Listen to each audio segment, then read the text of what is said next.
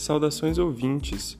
Aqui quem fala é Pedro Henrique e junto com Taiane Gabriele, Poliana Trovão, Júlia Farias e Maria Caroline formamos um grupo de estudantes de medicina da Universidade Federal do Maranhão. Estamos fazendo uma série de entrevistas com profissionais da saúde e público leigo sobre a perspectiva individual sobre a competência de cada profissional da saúde. Inicia a série de entrevistas entrevistando a médica formada pela Universidade Federal do Maranhão, especialista em cuidados paliativos e residente de clínica médica, a doutora Ana Luísa Leão. Doutora, queria começar nossa entrevista perguntando a você qual a sua visão sobre a competência como médica e qual a competência que você vê que os outros profissionais de saúde têm dentro da atenção em saúde. Olá, Queria primeiramente agradecer o convite dos acadêmicos da UFMA. É, então vamos lá falar um pouquinho sobre o trabalho do médico dentro da equipe de saúde. É, a minha visão sobre o trabalho do médico é, acontece da seguinte forma.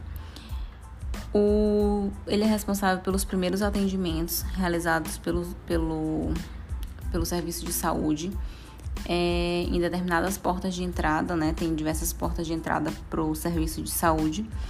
É, ele funciona como o primeiro atendimento, funciona como um papel de coordenador também, é, por delimitar, aliás, a delimitar não, atribuir funções para o, os outros membros da equipe e fiscalizar o andamento, o segmento do paciente. O trabalho do médico é extremamente importante, porém ele não conseguiria trabalhar sozinho. É muito essencial que a equipe funcione de uma maneira é, em conjunto, coordenada e para que assim o paciente ele tenha ganhos, que seria a sua melhora clínica, né?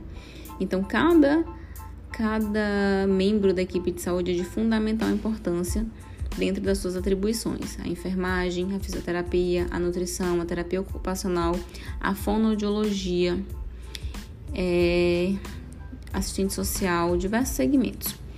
Principalmente, é, falando um pouquinho da minha área, na área dos cuidados paliativos. Né? Não tem como você trabalhar com pacientes é, em cuidados paliativos sozinho. Já não tem como trabalhar sozinho em outras áreas, mas em especial os cuidados paliativos, ele envolve questões dinâmicas, diversas, né? Então, muitas vezes, por exemplo, o médico tem a possibilidade clínica de dar uma alta para um paciente, porém, ele não tem como receber alta por questões sociais, né? A gente vê muito isso no serviço de saúde.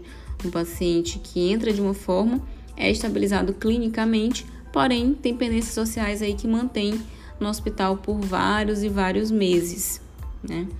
Então, acredito sim que o profissional médico ainda tenha uma certa resistência em trabalhar em equipe, infelizmente acontece, mas eu acredito que isso tenha progredido de uma forma muito boa, muito benéfica.